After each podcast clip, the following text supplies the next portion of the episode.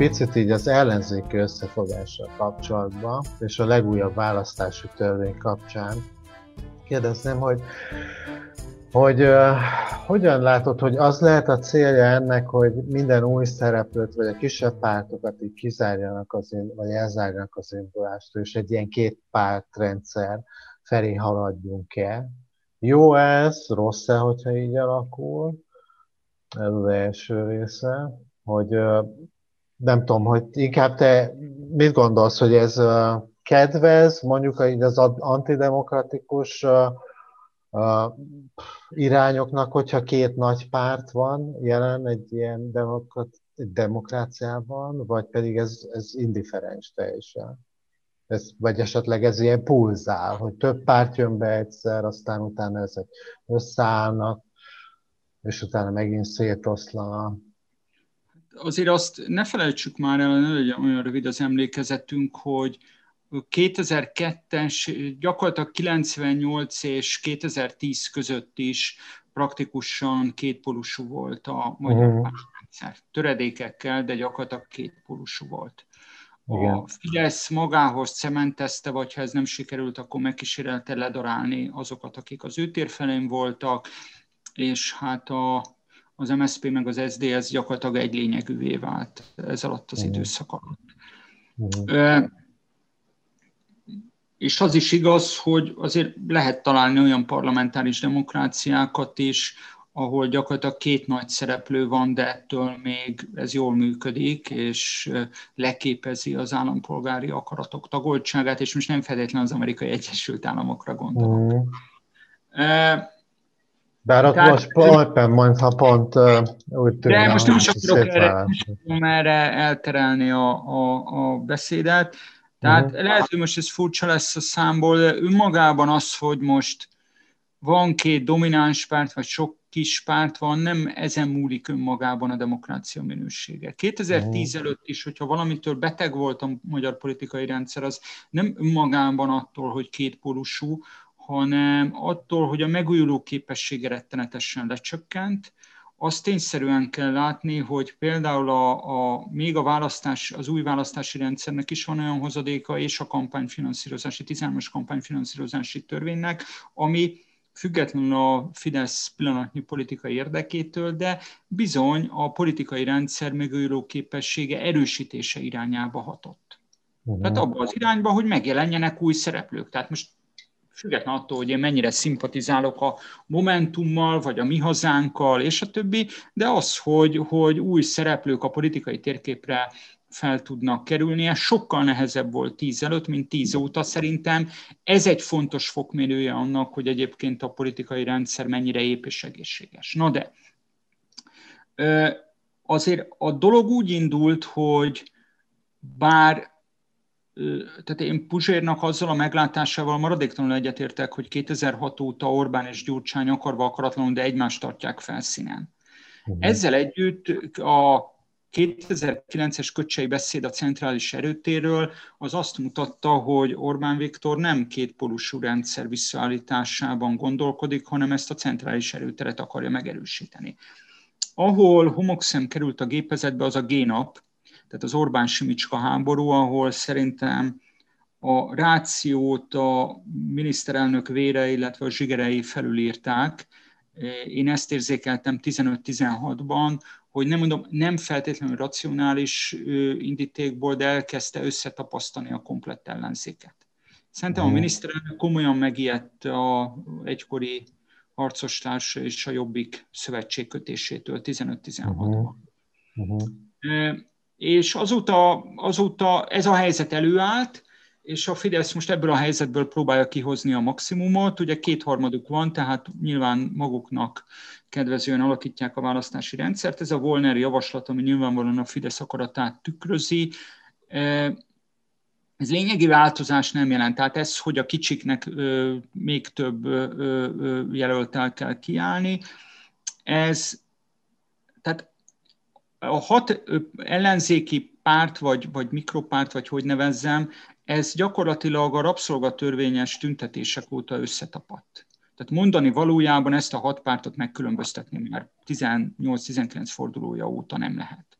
Tehát még azokban a kérdésekben is tartózkodtak attól, hogy külön véleményt fogalmazzanak meg, ahol akár csak az önkormányzati közös indulás veszélyeztetése nélkül megtehették volna. Hát nemzetpolitikában, tudománypolitikában, emlékezetpolitikában, akár a Jobbik, akár az LNP miért nem mondhatott volna más, mint mondjuk a DK vagy a Momentum, és így tovább euró bevezetése kérdésében is sokkal markánsabban nyilván megnyilvánulhatott volna a Jobbik és az LNP, mint mondjuk a DK-val és a Momentummal szemben, és nem ragozom tovább, tehát vég nélkül folytatható sor. Nem ez történt. Innentől kezdve szerintem a Volner javaslattól függetlenül az nagyjából eldőlt, hogy ők egy listán, egy, mindenütt egy jelöltel, közös miniszterelnökkel jelöltel fognak indulni. Viszont ha már, mondom, a, a G-nap ennyiben, ha úgy tetszik, hibázásra kényszerítette a miniszterelnököt, ebből a helyzetből, ebből a helyzetből eredő előnyöket ki akarta maxolni a Fidesz. Tehát bármennyire nem lehet már megkülönböztetni egymástól az ellenzéki pártokat három éve, ha csak technikailag mégis úgy dönt az ellenzék, hogy lehet, hogy praktikusabb két listával indul. Közös miniszterelnök jelölt, közös egyéni jelöltek döntően, de, de vagy közös egyéni jelöltek, közös miniszterelnök jelölt, de két lista, akármennyire ez technikai döntésnek tűnik, mindenféle tartalmi elkülönbözés nélkül, egy kampányhelyzetben mégiscsak megakadályozza azt, hogy Orbán Viktor szabadon összegyújtsányozhassa az egész ellenzéket. Tehát szerintem Nézd, nekem fideszesek annó mindig azt magyarázták, hogy a főnök minden döntése mögött több, több indok van. Hát szerintem itt is így volt. Ha már előállt ez a helyzet, no, ezt én nagyrészt a G-nap okozta, a pánikra vezet, Orbán pánikra vezetem vissza, akkor ebből a helyzetből ki akarja hozni a maximumot. Ha már ezek összetapadtak, hat kicsi legó, akkor, akkor tapadjanak is össze. Ne legyen egy olyan zavaró tényező, hogy esetleg két lista van, mert nehezebben lehet optimalizálni a Fidesz kampányát. Ha már úgyis, mert ugye itt az összefogás a Fidesz számára alapvetően az egyéni körzetek szintjén lehet veszélyes, ezt akkor tudja kezelni, hogyha egy lista van, tehát egységes egészét tudja hát ahogy szokott is fogalmazni most már Orbán, hogy a soros kolbász, hogy hogy szokta mondani, feltöltötték. Betöltötték, aha. Mit tudom én. Tehát, hát, érted? Ő a szakértője ennek. Ha nincs ez egy lista, vagy tovább megyek, túl sokáig lebegtetik, hogy egy lista vagy két lista, az a Fidesznek a, nem is a kampányát, és már a 21-es idei előkampányát is nagyon megnehezíti. Tehát ebben mhm. segített a Fidesznek. Kettő, hogy nézzük csak, hogy ki volt ellenzéki oldalon az, aki elsőként kiállt a pástra, hogy közös lista, közös miniszterelnök, közös jelöltek?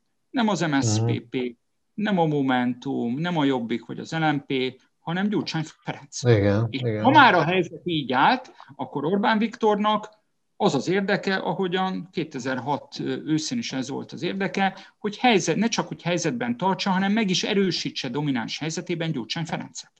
Uh-huh.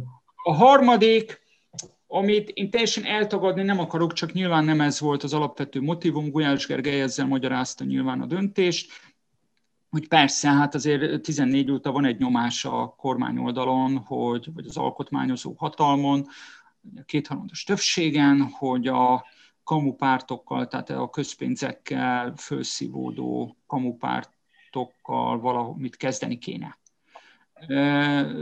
Tehát nyilván, erre mondom azt, hogy mindig több legyet üt egy csapásra Orbán Viktor. Itt járulékosan persze ez is ott volt, hogy minket cseszeget a közvélemény, hogy, hogy túl lazára engedjük a gyeplőt, hát akkor most adunk egy ilyen, egy ilyen látszatintézkedést.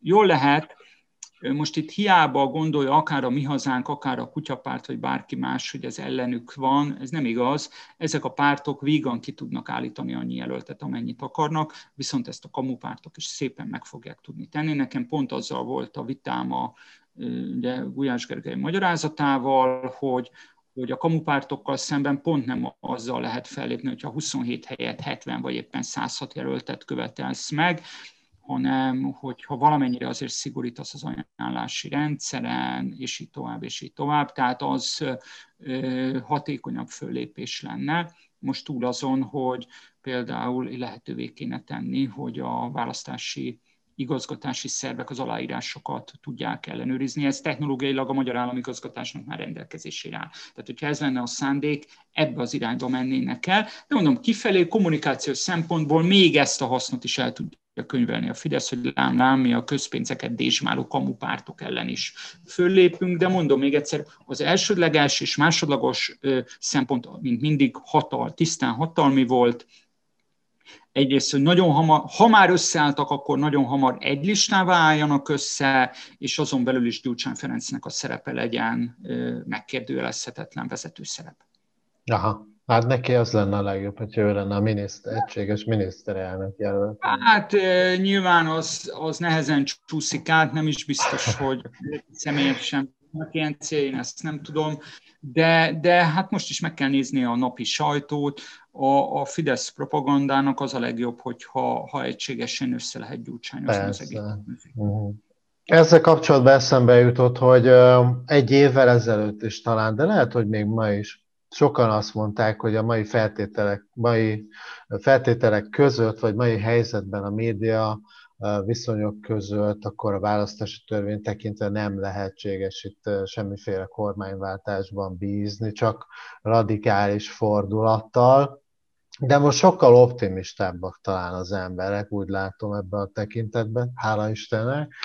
Azt szeretném jogászként tőled kérdezni, hogy úgy látom, hogy van egy ilyen nagyon erős ilyen társadalmi igény kormányváltás utáni, ha lesz kormányváltás, történő politikai és gazdasági korrupcióban érintettek elszámoltatására, felelősségvonására, és egyfajta tisztalappal indulásra. Mik ennek az esélyei szerinted így egyszerűen fogalmazva, hogy így a társadalom vissza tudja venni az ellenőrzést az állami intézmények felett, és átvilágítsa adott esetben az elmúlt 12 évet, és milyen feltételei lehet, vannak ennek. Tehát például mondjuk kétharmad szükséges ehhez például, mekkora feladat, van-e ilyen, vannak -e erre jogi lehetőségek egyáltalán, vagy fel kell állítani új testületeket, például egy antikorrupciós ellenes ügyészséget. Hogyan lehetne ennek neki látni? Tehát ezt a korrupciós ügyészséget, ezt felejtsük el, tehát vagy van egy működő ügyészség, vagy nincs Romániában sem vezetett sok jóra, tehát ezt szerintem most itt tegyük sürgősen zárójelbe. De itt egyszerre több kérdést is Persze. kinyitottál, úgyhogy próbálok sorba menni, amennyire lehet.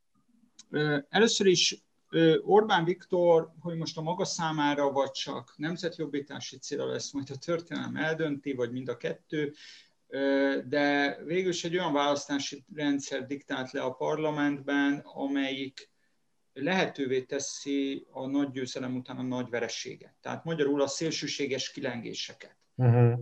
Mert a miniszterelnök ezt egy szűkebb körű ilyen egyeztetésen valószínűleg egy EU csúcs előtti ilyen nagy tanácsülés volt, ugye azt mondta, hogy neki az a célja, azt hiszem éppen a jogállami kritikák voltak soron Európai Bizottság részéről, valami ilyesmi volt.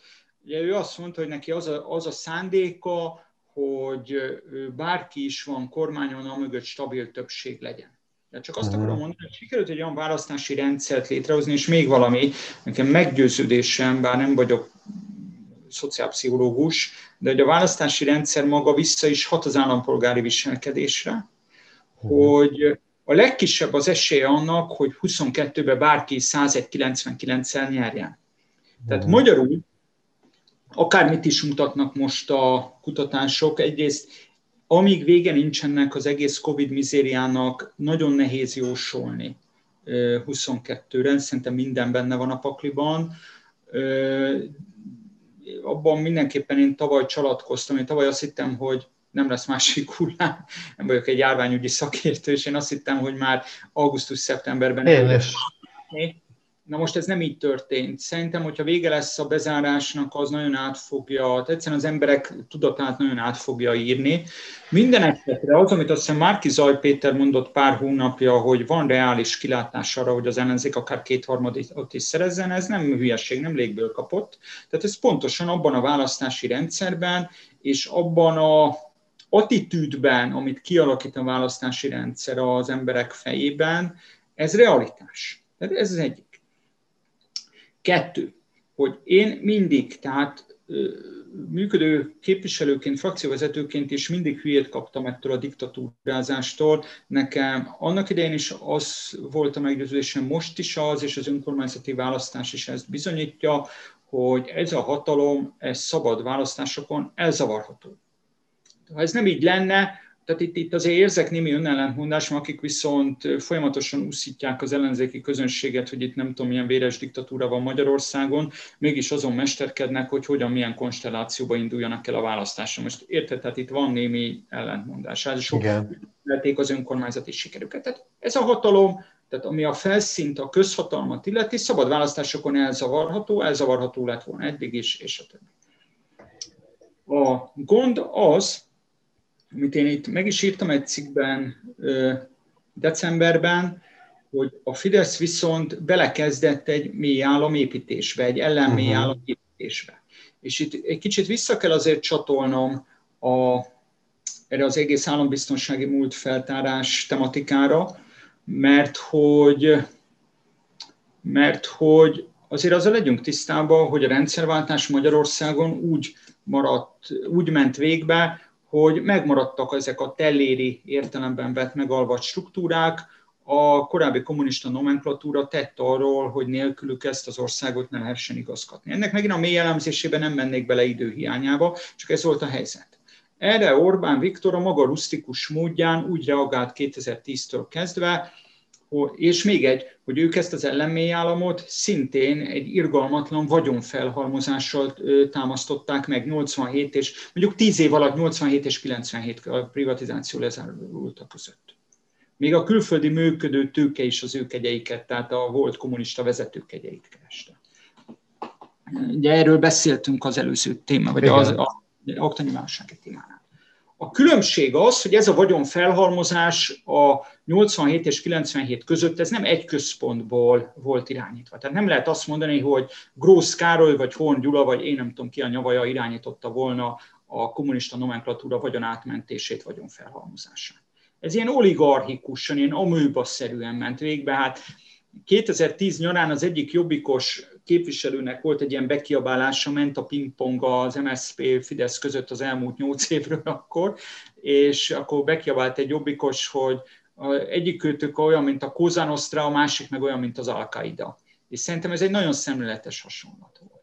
Mert ami az innováció Orbán részéről, hogy itt, itt most nem ilyen amőba-szerűen történik a vagyonfelhalmozás, hanem nagyon szigorúan központosítottan, gyakorlatilag az ő keze alá és az ő fennhatósága alá rendelve.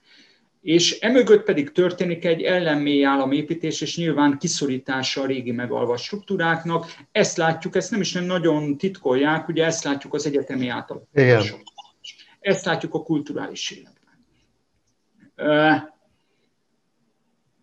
Tehát egyrészt ezzel legyünk tisztában, mielőtt itt bármilyen jövőbe, jövőre szóló haditerven törjük a fejünket, vagy szövögetünk terveket. Egy dolog biztos, nem vetlen nem indulok én a 22-es választáson, mert nekem nincs kedvem úgy kiszuttykolni a Fidesz államát, hogy közben pedig helyreállítsam a 2010 előtti hegemon elitek uralmát posztkommunista uh-huh. liberális hegemon elit csoportoknak az uralmát. Tehát ez tőlem szintén igen távol. De hogy a, a harmadik kérdésre válaszoljak, hogy hát én azt tudom mondani, hogy a ö, Sólyom bíróságnak volt egy sok vitát kiváltó határozata ugye az elévülési törvényről 92-ben, ahol ugye azt mondta ki Sólyom László, talán volt az előadó bíró, hogy jogállamot nem lehet a jogállam ellenében építeni. És azért teszem fel a költői kérdést, hogyha a rendszerváltás idején jogfolyt, a jogfolytonosságot. Pontosan azok, vagy azoknak a politikai elődei, akik itt most meg akarják szakítani a jogállam folyamát 22-ben, megkérdőjelezhetetlennek tartották. Hogyha a jogfolytonosság megkérdőjelezhetetlenségével élve és visszaélve a kommunisták szabadon át tudták menteni a vagyonukat, a politikai, gazdasági pozícióikat, akkor akkor, akkor most, most ugyanezek az emberek mitől ilyen finnyásak? Hát ott volt egy véres diktatúra, amelyik a szovjet szuronyakon nyugodott.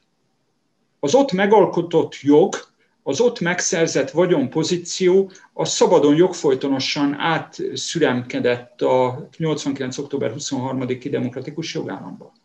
Akkor ezeknek az uraknak és hölgyeknek miért nem volt bajuk a jogfolytonossággal? Ezt tudom mondani. Tehát ez, ez az erkölcsi minősítésem erről a Fleck elekféle vagy Vörös Imre féle javaslatról, meg az, hogy tetszettek volna akkor forradalmat csinálni, hogy parafrazálja mondta Józsefet. Tudnék, én nem az alkotmánybíróságot hibáztatom, félértés ne tehát ez a jogállamot nem lehet a jogállam ellenében építeni, ez szerintem egy örökérvényű igazságos Lászlóéknak, hanem az alkotmánybíróság mindig a hatályos alkotmányszöveg alapján dönt. És érdekes módon 90-ben senki nem követelte azt, hogy legyen egy olyan lezárása az alkotmányozásnak, ahol az alkotmány szövege világos cezúrát von a diktatúra és a jogállam időszaka között. Ez a cezúra nem történt meg, és mhm. ezzel ezek a hegemon elitek kutyakeményen visszaéltek. Ez az, amit megtapasztalt Orbán Viktor is, amikor, ahogy ők fogalmaztak, kormányon volt, de nem hatalmon 98 és 2 között. Tehát magyarul oda szeretnék kiukadni, hogy most túl azon, hogy rendkívül erkölcstelen, hogy azok, akik egyáltalán nem láttak bajt a jogfolytonosságban 90-ben, vagy lett volna a hatalmi lehetőségük, hogy a jogfolytonosságot valamilyen módon megszakítsák, és ezt nem tették meg, el, ellenezték a reprivatizációt, és így tovább. Most érdekes módon azzal házalnak, hogy ők a jogfolytonosságot meg akarják szakítani. Elek István az MDF frakcióban nem kezdeményezte a jogfolytonosság megszakítását 90-ben, nem tetszett forradalmat csinálni, ahogy ezt ugye a szemükre hányta a Józsefei frakcióülése. Hmm. Van viszont egy praktikus problémám is ezzel. Nevezetesen az, hogy ha szétnézzünk az ellenzéki pártok által uralt önkormányzatokban, hát gyakorlatilag a karácsonyféle Budapestet leszámítva, hát szinte mindenütt Ramazuli van. Ugye? Eger, Göd, Érd, 9. kerület, mit mondjak még, ahol folyamatosak a teljesen értelmezhetetlen személyi belharcok, ami leginkább azt a tételemet erősíti, hogy itt messze nem politikai elvekről van szó, hanem nettó egzisztenciális érdekekről a, a ellenzéki oldal. Uh-huh. Na de nem ebbe akarok belemérni. Tegyük föl, hogy megalakul egy karácsonykormány vagy Dobrev kormány 22 májusában. Tegyük föl, hogy ezt a Fleck, Elek, Vörösféle javaslatot élesítik. Hagyjuk is, hogy én a szép érzékem, erkölcsi érzékem, jogérzékem mit diktál. Erős, hogy mondjam, erős fenntartásaim vannak azzal kapcsolatban, hogy egy 22-ben megalakuló kormány az mennyire magabiztosan tudja vezetni ezt az országot, és mennyire tudja megőrizni a hatalmát 26-ban. És hogyha 26-ban, a 22-ben hatalomra kerülő O1G koalíció elhasal, teszem azt mondjuk a fidesz szemben, amire mondjuk azt, hogy hát ennek a valószínűségét finoman szóval nem lehet kizárni, hogyha a mai önkormányzati fejleményekből indulunk ki, akkor utána lesz nem uras. És én csak arra tudok visszautalni, hogy amikor a Fidesz mindenféle, igaz, hogy nem volt rákényszerítve, de mindenféle konszenzuális gesztus nélkül alkotmányozott 11-ben, akkor azt hiszem Hiller István volt az, aki egyébként történettudós, ő ugye azt vetette föl, hogy ha a Fidesz elindul ezen az úton, hogy az erősebb kutya azt csinál, amit akar az egész alkotmányos berendezkedésre, akkor nem lesz megállás, mert ez az ország történelmi léptékkel mérve folyamatosan alkotmányos válságról alkotmányos válságra fog evickélni. Tehát magyarul, ha valamikor 14-ben, 18-ban, 22-ben, 26-ban valamikor megképeződik egy ellenerő Orbánnal szemben, amely képes is leváltani a NERT, akkor abba is egy olyan indulat lesz, hogy ez az alaptörvény, ez nem a mi alaptörvényünk, tehát magyarul, hát ahogy a Fleck, vörös elekféle narratíva mondja, ez illegitim, ezt söpörjük el. Viszont ha utána megjön egy váltás, egy viszontváltás 26-ban, az meg azt fogja elsöpörni. Ebben meg az ország belepusztul. Ez a, ez a praktikus meglátásom. És az érdemi válaszom pedig az, hogy annélkül, hogy a jogállami kereteket félre kéne tennie egy hatalomra kerülő ma még ellenzéki pártkoalíciónak, vagy O1G koalíciónak, és annélkül, hogy kétharmadnak viszont a birtokában lenne, szerintem hatékonyan föl lehet lépni a, a NER mélyállam visszaszorítása érdekében, erre nekem annak idején gyakorló ellenzéki vezetőként is azért voltak elképzeléseim, tehát nézd, a, ez a bizonyos karácsonyféle Tiborcadó terv a fővárosban, ez nagyjából az a nyomvonal, amit én is például el tudnék képzelni. Kéne egy kutyakemény földbirtok maximum, aminek egyébként a szocialisták se voltak annak idején a nagy barátai, tehát ami a latifundiumokat megtöri, hatékonyan föl kéne lépni az offshorozás ellene belföldi eszközökkel is föl lehetne lépni, de ebben nem nagyon jeleskedett a bali oldal sem 2002 és 10 között, nyilván nem véletlenül. Tehát lennének azok a sima többséges lépések, amikkel azért ki lehetne szárítani a NER mélyállamát 22 után, nem beszélve arról, hogy ugye ez nem egy koherens filozófia mellett szabta át az államot Orbán Viktor, hanem a pillanatnyi hatalmi érdekeinek megfelelően. Magyarul, hogyha változik a széljárás, változnak, változik a parlamenti aritmetika, a Fidesznek rögtön lehet, hogy mások lesznek az érdekei. Ráadásul még az sincs kizárva, hogy ott belül is elindulhat egy erózió. Magyarul egyáltalán nem tartom ördögtől valónak, hogyha van egy kormányváltás, de nem kétharmados kormányváltás, lesznek olyan kérdések, amiket tisztességgel ki lehetne nyitni, és meg lehetne állapodni azoknak a helyretételében az akkor ellenzékben lévő fidesz Tehát uh-huh. én, én ezt gondolom erről, hogy igen, a jogállam útján, talaján kell maradni, mert egyébként nincs megállás a Magyarország számára, és vannak olyan jogállami eszközök, amikkel nem gondolom, hogy egyszerűen, és nyilván Orbán pontosan azért építi ezt a mélyállamot, hogy megnehezítse egy őt leváltó hatalomnak a helyzetét, ezzel én pontosan tisztában vagyok. Ugyanakkor én azt gondolom, hogy csigavér, és szerintem kevésbé vahabita hozzászólással, hozzáállással több eredményt lehetne hosszú távon elérni. Ahogyan így az Egyesült Államok belerázkódott a koronavírus járvány gazdasági és társadalmi hatásaiba, és itt, amit gondolok például a lockdown okozta olyan gazdasági nehézségekre, a BLM tüntetések, a választási csalás körüli hogy a feltételezett választási csalás, impeachment, ugye második impeachment, stb. Sokakban felmerült a kérdés, hogy vagy legalábbis bennem biztosan, hogy nem a fennáll, fennálló világrend ilyen végnapjait nézzük-e éppen, és hogy meginokhat-e a klasszikus kapitalista világrendszer, lesznek-e nagy társadalmi változások, vagy várhatunk, gondolhatunk erre, és vajon mi lehet Európa, és azon belül mondjuk a mi szerepünk a 21. században. De leginkább ez, hogy várhatók-e itt ilyen nagy társadalmi változások szerinted? Igyekszem rövid választ adni végre, így a vége felé. Szóval én ezeket a teátrális, apokaliptikus meglátásokat nagyon nem szeretem, hogy végurái, meg mit tudom én, hát régen is a kapitalizmus végurái tegyük ezt.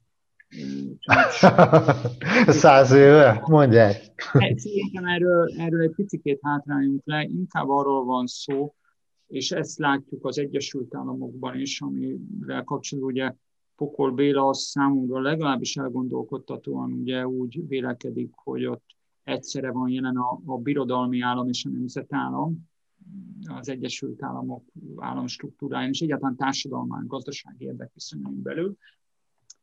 Inkább egy olyan trendváltást láttunk a globális kapitalizmus időszakában, ahol a globális óriásvállalatok kiszöktek a nemzeti joghatóság alól, és gyakorlatilag fölébe kerülnek a nemzetállamoknak. És ez nem csak az ilyen európai kisebb vagy közép, közepes országokra igaz, hanem magára az amerikai Egyesült Államokra is igaz. És most, hogyha itt képbe akarod hozni Kínát, de azért lássuk be, hogy Kína is a nagy felfutását annak köszönheti, hogy ezek az óriás vállalatok oda helyezték ki a termelésüket. Ha valamiért nekik nem éri meg ott termelni, akkor Kína is bajban lesz, mint ahogy Kína úgy tűnt egy évvel ezelőtt, hogy bajba is kerül, ha sikerre vezet a Trumpi politika. Tehát ez a helyzet, hogy szerintem jelenleg az igazi kérdés, az igazi tét, aminek természetesen vannak társadalmi vonzatai is kőkeményen, az, hogy a globális profitérdek az felzabálja a nemzetállami kereteket, felzabálja a demokratikus döntéshozatalt. Uh-huh. Szerintem ezzel a dilemmával kell szembenézni, szemben azzal, amit a 20. század kataklizmái mutattak, hogy itt különböző nemzetállamok vagy nemzetállami érdekcsoportok küzdenek egymással. Most már a demokratikus döntéshozatal a nemzetállamok versus óriásvállalata, óriásvállalatok a, a, az igazi ütközőzóna, és ennek vannak kulturális, társadalmi leágazása is ennek a frontvonalnak. Uh-huh. Szerinted milyen társadalmi berendezkedés adhatna ilyen hatékony választ a kor kihívásaira, úgy mint mondjuk túlnépesedés, globális felmelegedés, környezetszennyezés, vagy bízhatunk-e abba, hogy ami most, amiben most élünk, ez, ez meg tudja oldani ezeket? Vagy meg most nem fogok neked itt egy komplet utópiát felvázolni, de... Hát pedig olyan jó lett volna. Hát. két, dolg, két dolgot tudok erre mondani. Az egyik, hogy a lokalitások, a helyi öntudat, a helyi gazdaságok megerősítése. Pont a grid lockdown világított rá arra, hogy a, ezek a nagy globális ellátóláncok mennyire végletesen sérülékenyek. És ráadásul, ha a helyi közösség, a helyi öntudat, a lokalitás megerősödik, akkor eleve van egy sokkal erősebb immunitás az óriás adatok nyomulásával szemben, Másik oldalról pedig a nemzetállam, illetve az európai döntéshozatalban kemény korlátok közé kell terelni az óriás vállalatok profitészségét. Uh-huh. Én erre a két irányra tudok gondolni, illetve ezt a két irányt tartom a legfontosabbnak jelenleg. Előző interjú alanyom az Konok Péter volt, és megkérdeztem tőle, hogy mit kérdezne meg tőled, mint a következő interjú alanytól. és ezt válaszolta, hogy Igazából ez egy olyan kérdés, amit felszoktam tenni mindenféle outsider politizálónak, magamat is beleértve. Elkeseríti, inspirálja, vagy hidegen hagyja, hogy a politikai tér úgymond mindkét pólusából folyamatosan támadják. Jó kérdés. Hát először is itt is boldog születésnapot Konok Péternek, egyebekben pedig ez a, a háromból kettő hullámzik, a hidegenhagyás az, az nyilván nem igaz. Nyilván persze vannak megjegyzések, amik ma már engem hidegen hagynak, tehát amivel kezdted is a mai beszélgetést, tehát hogy uh-huh. a Bali, Poszkomcsi, Vahabiták, Le Orbán Bérenceznek, ez így mindennapi szinten engem már egyáltalán nem nem ráz meg, meg jé, most sem lettem alkotmánybíró, stb. stb. Tehát ezek a fasságok, már bocsánat, engem egyáltalán ráznak meg. De hogy a Péternek a, az igazi kérdésére válaszoljak, ez bennem például személyesen hullámzik. Tehát van, amikor elkeserít a, az ostobaság, és a, tehát a, gyűlölet okozta vakság és ostobaság, valamikor meg, meg kifejezetten inspiráló persze, amikor egy komment, komment folyamon belül egyszerre vagyok a Soros Bérenc és Orbán Bérenc. Tehát ez, ez tud lenni rendkívül szórakoztató, sajnos nekem a technikai képzettségem nem olyan jó, mint Hont András barátom, aki ezekből remek ilyen kis fotókat és mémeket tud csinálni, amikor egyszerre kapja meg mindkét oldalról, és valóban ilyenkor az ember megnyugszik, hogy jó helyen van. Hogyha van olyan könyv, film vagy zene, amit így a közelmúltban uh, olvastál vagy néztél, és nagy hatással volt rád, és szívesen ajánlanád, azt megoszthatnád, de nem kell, hogy a közelmúltban legyen, hanem bármi, amit úgy gondolsz, hogy ez ilyen nagyon ajánlanád, hogy uh, elolvassuk, vagy megnézzük.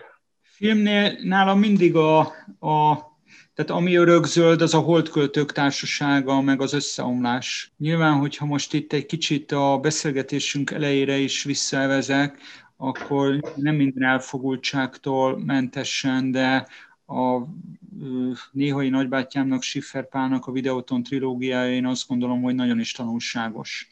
Uh-huh. Tehát, hogy egyszerűen az új kapitalizmus Magyarországon hogyan alakult ki, azt igen jól meg lehet sajnos érteni abból a dokumentumfilm trilógiából. Hát amit most így aktuálisan szerintem ö, ö, fontos lenne elolvasni, az Mark Fishernek a kapitalista realizmus. Nyilván megint az elfogultság és a személyes érintettség beszél belőlem, de Kukorelli Bandi barátom volt képviselőtársamnak a Belga Revolver című kis gyűjteménye, az nekem hát érthetően nagyon tanulságos, de megint csak mondom, nem minden elfogultság nélkül, de ami tavaly megjelent Lányi Andrásnak a bevezetés az ökofilozófiába című kötete, azt minden elfbarátom uh-huh. tudom melegen ajánlani, és maradjak itt a személyesség mellett, a néhai barátomnak, Térei Jánosnak ezt a posztumusz megjelent kötetét, késői jön, vagy ha úgy tetszik, valamennyire félbe maradt önéletírását, ezt megint csak ajánlom. Ugye itt nekem annyi személyes érintettségem van a sztoriban, hogy azt hiszem három nappal a halál előtt hívott a János, most éppen Debrecenben van, mert egy érettségi találkozóra megy, hát egy idősek, tehát neki ugyanakkor volt a 30 amikor nekem, ugyanazon a tavaszon, és hogy ő itt azt hallotta, mondott egy debreceni címet, hogy ott lakott az én dédapám. Hát mondom, az teljesen kizárt, mert életében nem lakott Debrecenben. Túlhozom, hogy járt ilyen kampánygyűléseken, hogy akkor megszállt, tehát mit tudod, de szerintem nem.